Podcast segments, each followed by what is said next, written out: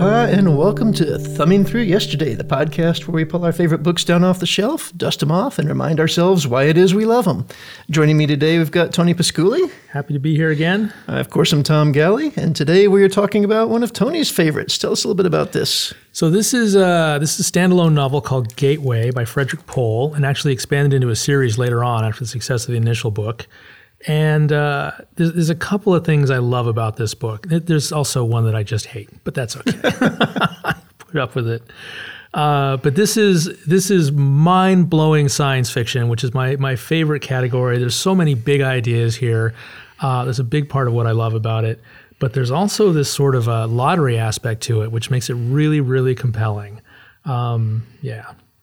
Yeah, there's definitely chock-a-block with big ideas. Yeah. I cannot fault it for that. And for being such a small book, yeah. I'm impressed at how much is crammed into that. It's a surprisingly thin story. So there's two actual storylines. The main character is Rob Broadhead, and he's leading a crappy life on planet Earth, and he wins a lottery, and he spends his entire lottery winnings to buy a ticket to Gateway, which is an asteroid that has been converted into a space station by a previous, now missing civilization called the Heechee, alien civilization.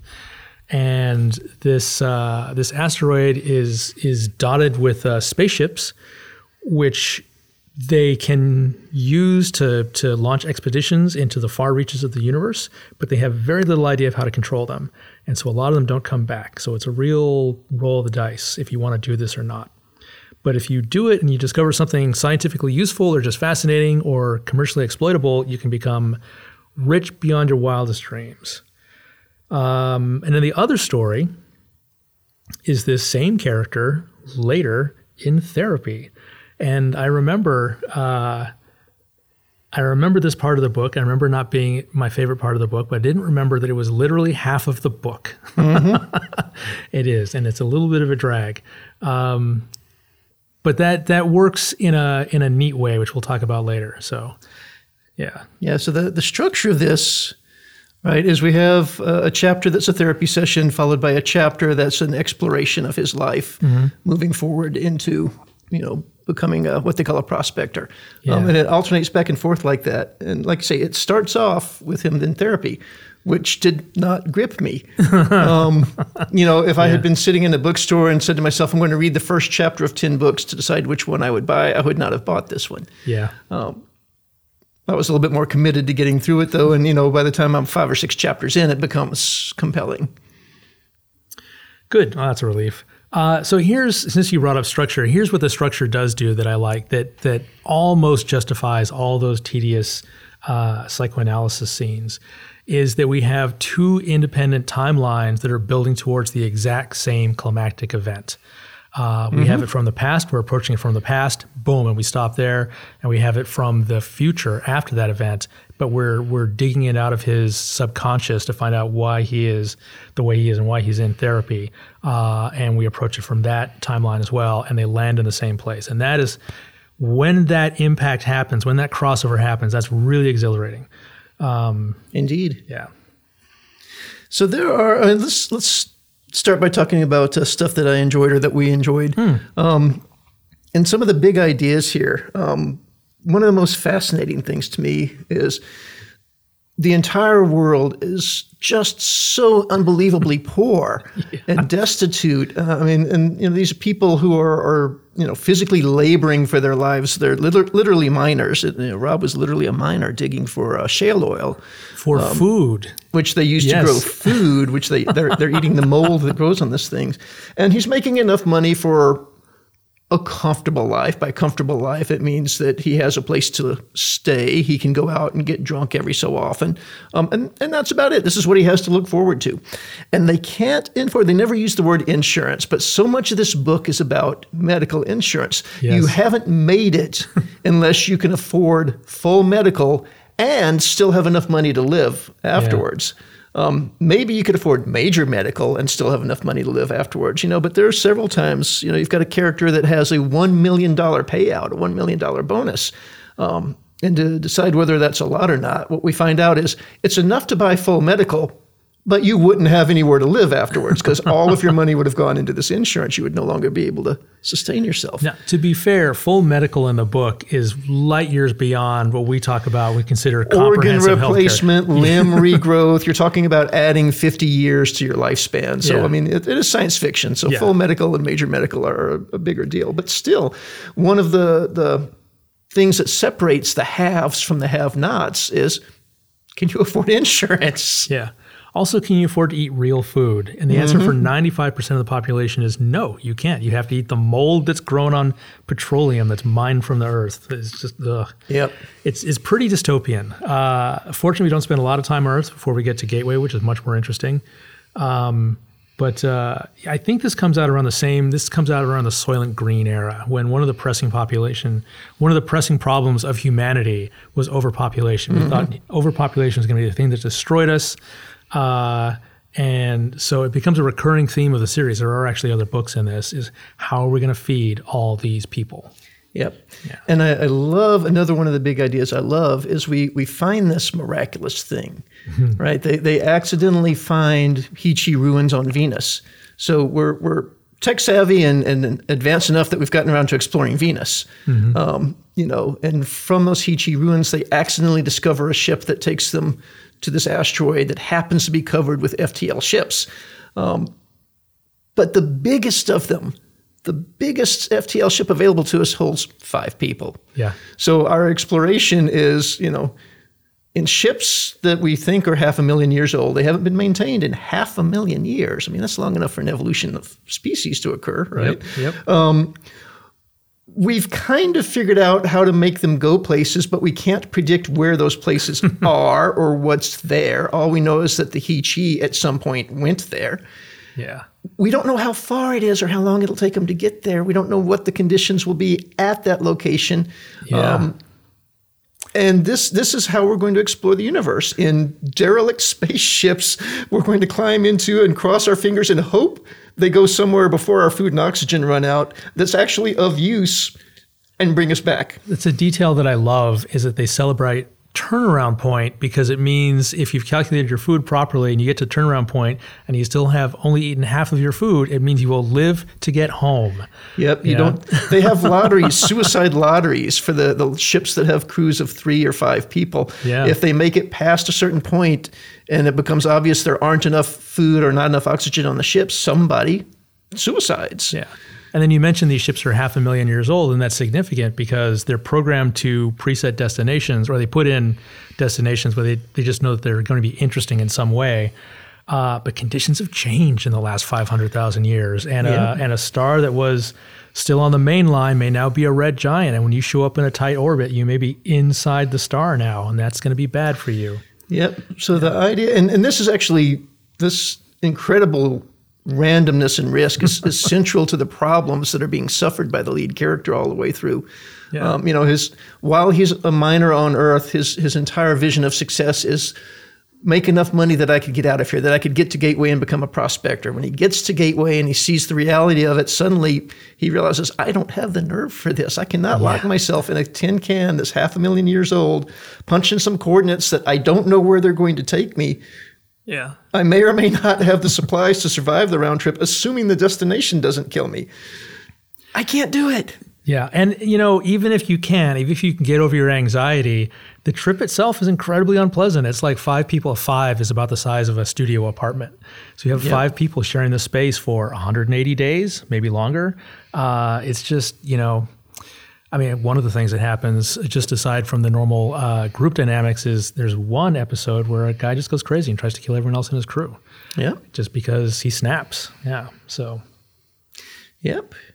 So, the idea that this is what space exploration looks like is just bizarre to me. And the fact that it doesn't actually matter if we manage to get it right. Even if we find a new Eden out there, we could only move people to it 4 at a time. Yeah. On an Earth that's so overpopulated with so many poor, starving people. It's really hopeless. It's a grim, it's a grim view of the universe.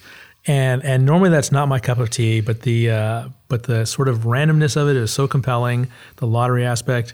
And also, it's the first book in a series that becomes much more hopeful as it goes on. Yeah. I was going to ask you if it was worth my time to pursue the series. I think it is. I think if you find this first book mind-blowing, you will find the second book even more mind-blowing. Ooh, that sounds fun. The button for book two is one of the best buttons for any book I've ever read. It's just like, what?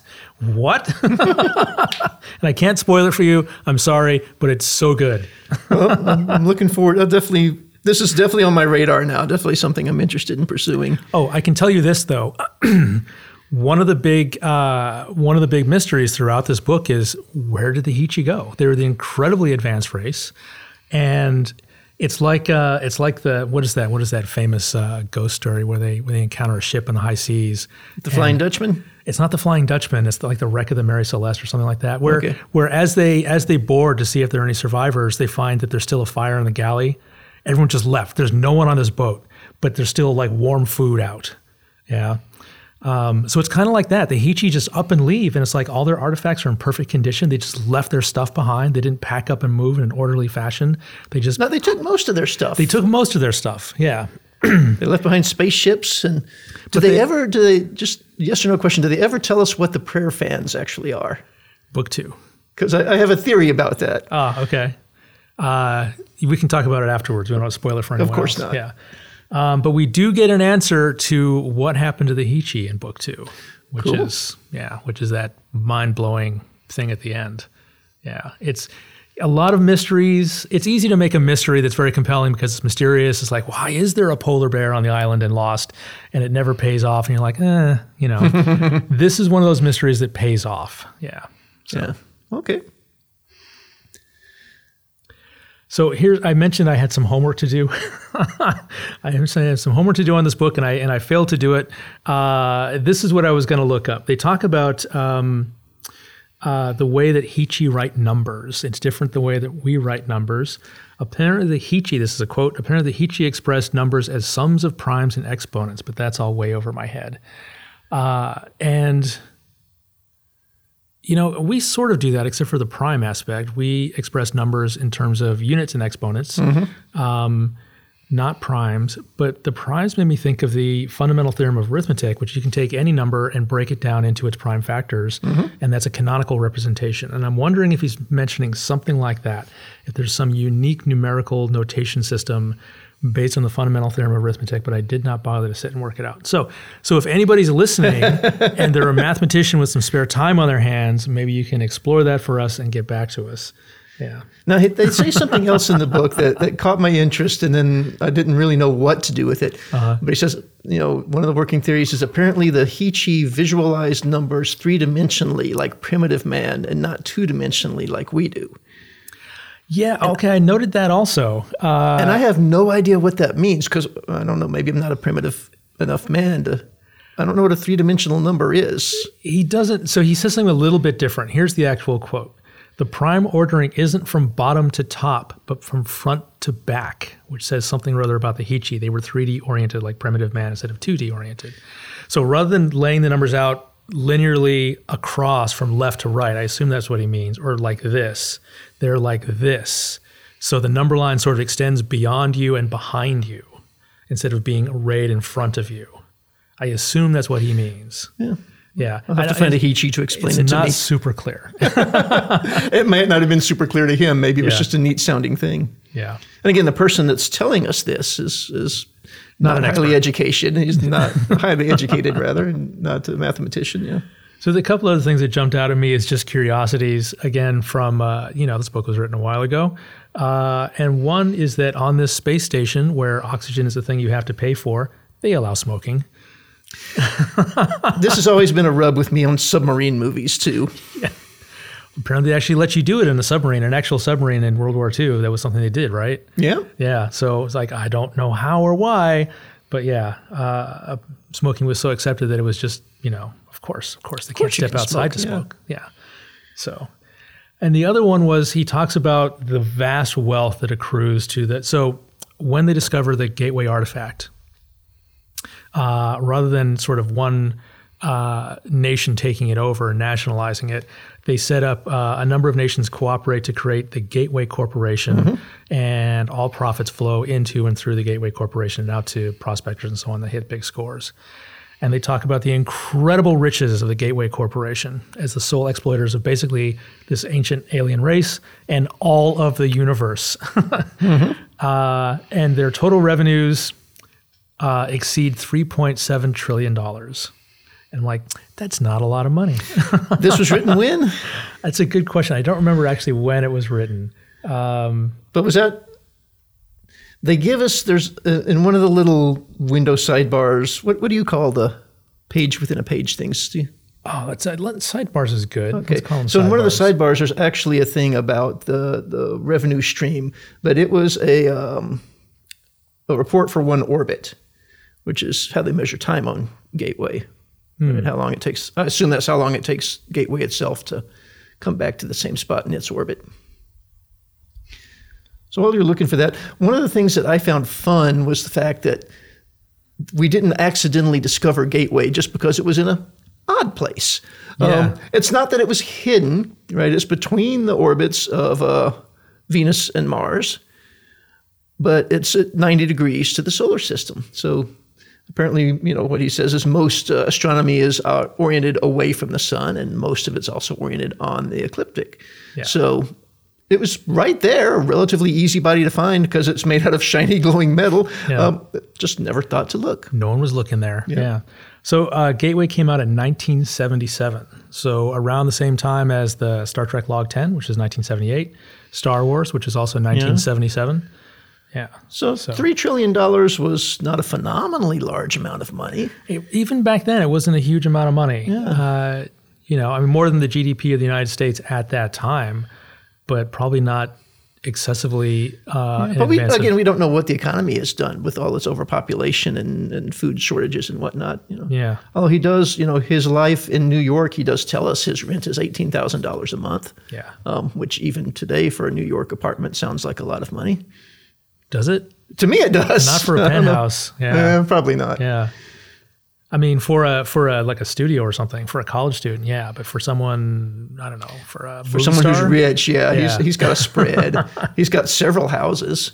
His richness is underwhelming. He's got, I think, $10 million. I'm like, okay, yeah, sure.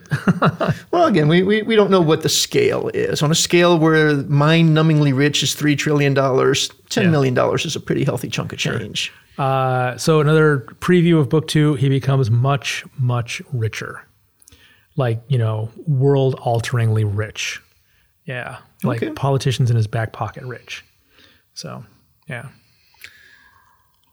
Can we move on to something that just bothered the crap out of me? Yes. By all means. Frederick Pohl made a mistake. Oh, no. He gave us numbers. Oh, and you check the numbers? He gave us something objective to look at, and I am exactly the sort of reader that if you give me numbers, I will look at them. If you give me facts, I will look at them. Yeah. So when we start off, he says roughly 15% of all flights don't return. Yeah. Okay, this is in the first few pages of the book. So that doesn't sound too bad. No, it sounds like a lot, actually. That's a significant amount of attrition because of a limited number of ships. Is that where you're going? Well, that's amongst the things I'm going to. So a little bit further, he's describing Gateway. And Gateway, when they found it, had 924 ships on it. Mm-hmm. Now, there's about... well, the majority of these actually have not been used yet. But so far, they found about 200 that don't work. And they have another 304 that have been used. The remainder there, the other 500 or other 400 some odd, haven't actually been turned on yet or even tried yet. Okay. So further in the book, he and his girlfriend, what's her name? Clara. Yeah. They've wandered into this room where there are these displays that have the current statistics. Yeah. And out of those... while they are there, it increments up. There have been 2,357 launches. There have been 841 successful returns. Successful return defined by the ship made it back.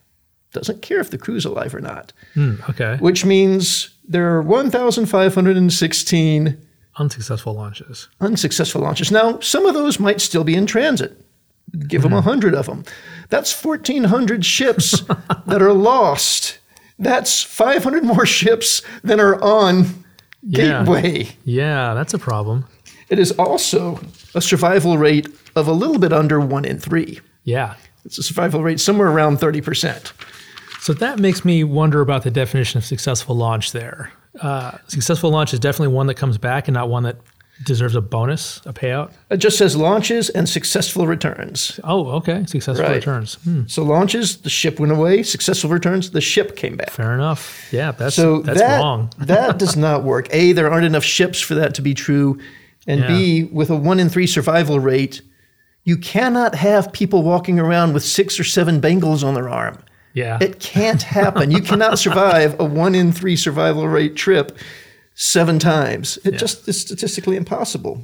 Well, now Gateway 2 adds to this. There are 150 more ships on Gateway 2. Yep. Still not enough to account for our math. Yep. And then even later, we have 74 vessels that returned from launch. 20 were judged lost.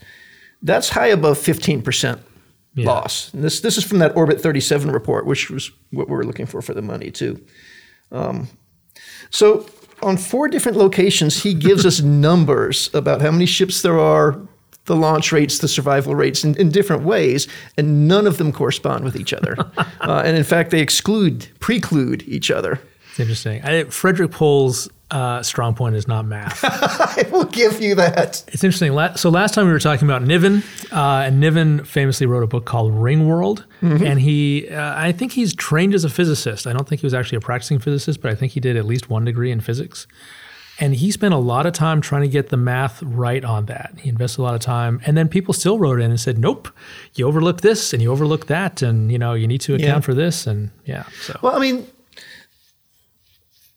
he gave us numbers because he wanted us to see the data that they were seeing to make us understand why this was so intimidating, why it was so scary. But he really did a poor job, you know, and I'm not looking for 3-digit precision. I'm just looking for some form of correlation, you know, between the blanket statement, 15% loss rate, between what we see, you know, a 67% loss rate. I admire your pedantry. This is something that writers do that annoy me. If you're going to dangle a fact in front of your readers, you should expect that at least some of your readers are going to pursue that. Yep. You know? Yep. It's something I try to be mindful of when I attempt to write. So you mentioned earlier in terms of structure, these sidebars, and this is where you're getting your numbers from, is one of these sidebars. Mm-hmm. And that was structurally, is one of the things I really enjoyed about the book, these sort of...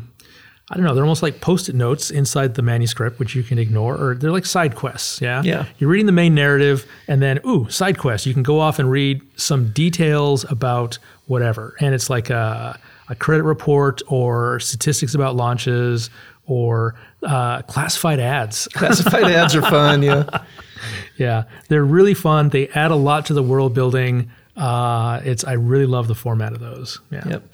And they telegraph the ending a little bit. Do they? That's interesting. They do. How so? I mean, this is spoiler central. If you want to go there now. There are numerous different ways these, and there's a lot of them. They pop up on maybe 4 out of every 10 pages. Mm-hmm. There's a series that's astronomical lectures. Right. And this is a reasonable thing to have. Yes. But of that series of astronomical lectures, like one of them deals with neutron stars and 2 or 3 of them mention black holes. Yeah. So, and then, of course, the ending of the story deals with the fact that he and his crew of 2 ships are sent to the same spot at the same time. And holy crap, it's a black hole. Yeah. So he telegraphed that just a little bit. And then I'm wondering, so they describe, the environment inside the black hole. And it's this blue thing. It's just this huge blue mottled horizon that it hurts to look at because it's so dim. Is it because it's so dim or because it's so... I mean, I know there's a nothingness in the center of it that's really dim, but there's also the blueness comes from, I don't know how to pronounce this, Cherenkov radiation? Yeah, I believe so. Yeah. So that's probably pretty bright, and there's probably a lot of X-rays mixed in with that visible light. So that's kind of hard to look at. Yeah, but the name of the bar that they spend all their time in on Gateway is Blue Hell. Blue Hell. Ah, okay. So I'm wondering, if he's actually telegraphing this from day one on Gateway, right? Interesting. Because the lectures, the astronomical lectures, start to mention, they mention the neutron star, and then they mention black hole. And that accelerates to the end of the book as we're coming into it. So, as I was reading this, I'm like, this has got to be, this is signaling something, right? There's going to be a black hole in our future. That's fascinating. So that didn't happen for me because I probably read this book when I was young enough that I just didn't pick up on that correlation. And now I've read it so many times that I already know the ending that I don't pick up on these signals in the same way. Yeah. So that didn't have that effect for me. But that is interesting. That makes a lot of sense. Yeah. Yeah. And also, if you're looking for it, so I actually went through this twice. It was a short read, so why not? Again, once you know what the ending is, as you start looking at the psychological sessions all the way through, Rob is incredibly dismissive of the robot's fascination with his dreams. But when you start looking at the symbology in the dreams, it's very blatant. Yeah. There's also a big one when he talks about performing oral sex on his partner. Yep. And it's just like, that's kind of a groaner. Yeah. Yeah. Interesting. Well, I don't know if you've looked up the name of the sequel, but it ties into this. It is called Beyond the Blue Event Horizon. I looked, because the book has got the names of the sequels, the series printed there, but I looked at it and I didn't process it. I didn't actually read it. Yeah. So side note about the availability of these books, it's very weird. There are 6 books. I've only read the first 5. I didn't know there was a 6th. And maybe I'm lying to you. Maybe there are only 5. I think there are 6. Because I just bought the 6th. The 6th is available on Kindle. Most of the rest are not, except somehow I owned the first book, Gateway, on Kindle, and is no longer available to purchase on Kindle. So I don't know how that happened. I don't know if they somehow lost the U.S. distribution rights, the electronic book. It's very bizarre. It could be. And Book 2 is also available on Kindle. And then books 3 and 4 and 5 are only available in hardback, paperback, and audiobook. So, let's see. This that I have in my hands was printed in 2004. And as of 2004, there were only 5 books in the Heechee saga. Interesting. Wow. Yeah, I think book 6 is fairly recent. So I noticed, we had talked back in when we talked about have spacesuit real travel. Yes. They made the author made just an offhand reference to the Russell diagram. Do you remember that? Oh yeah. And we both commented that they were expecting a lot for us to believe that this teenage kid had a working knowledge of what the Russell diagram was, and B, that we had a working knowledge of what the Russell diagram was, which neither of us do. And they refer to that several times in this book. Although they give us it's the Hertzsprung-Russell diagram. Yeah. So I don't know if that's a separate Russell diagram or the same Russell diagram. I think it's the same one, and they're just giving credit to Hertzsprung, which is they don't always do. Like something. One person will popularize a thing, and then later someone will go back and say, actually, this other guy was working on the same stuff at the same time, and they'll attach his name to it later. Like the Nyquist theorem versus the Shannon-Nyquist theorem. Yeah, exactly. I'm trying to find out when this book 6 was written, because I think it was fairly recent. First published in 2005, which is considerably after 1977. Yep. Yeah, so... Well, not the year after this book that I have that I borrowed from the library was published. Yeah. Yeah. So getting back to the idea of favorites, I felt pretty comfortable. I know there was at least one book that I recommended for us to read that was my stinker. I can't remember what it was now. I was just like, I haven't read this in a while. And now I remember why, and it wasn't a good choice. This is a book that I read early on. This is sort of like my surefire thing for picking favorites. Something that I read and fell in love with early on. They get really attached to those books, but also that I continue to dip into again and again and again over the years, and it holds up. And this is one of those books for me that I think I read this first in high school. And I think I've read it, at least once every 10 years since then. And I just really enjoy this whole sequence. Well, it apparently won both the Hugo and the Nebula. That's also a good sign. That's usually a good sign indeed. Yeah. All right. So closing thoughts on Gateway? Go read Gateway. Find a copy however you can, read it, and then read the rest if you like mind-blowing science fiction. It definitely, like we said, it's got some really cool big ideas, and yet it's still a relatively accessible read. Yeah. All right. I haven't told you what my next pick is going to be. Oh, I haven't even thought about what my next pick is going to be. Go ahead and surprise me with it as we preview it. This is going to be a John Stakely book, one of two. Can you guess?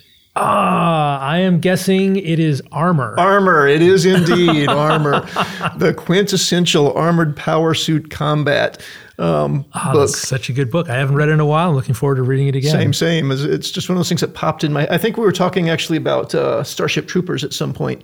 And I started to realize I was conflating the combat series in Starship Troopers with stuff I had read in Armor. It's so different. Yeah. Yeah, Armor's so good. Anyway, So that you have that to look forward to. Yeah. Yeah. Excellent. I feel like I said that for you. You have that to look forward to. Okay. Also, yeah. All right. Well, we will see you in 2 weeks.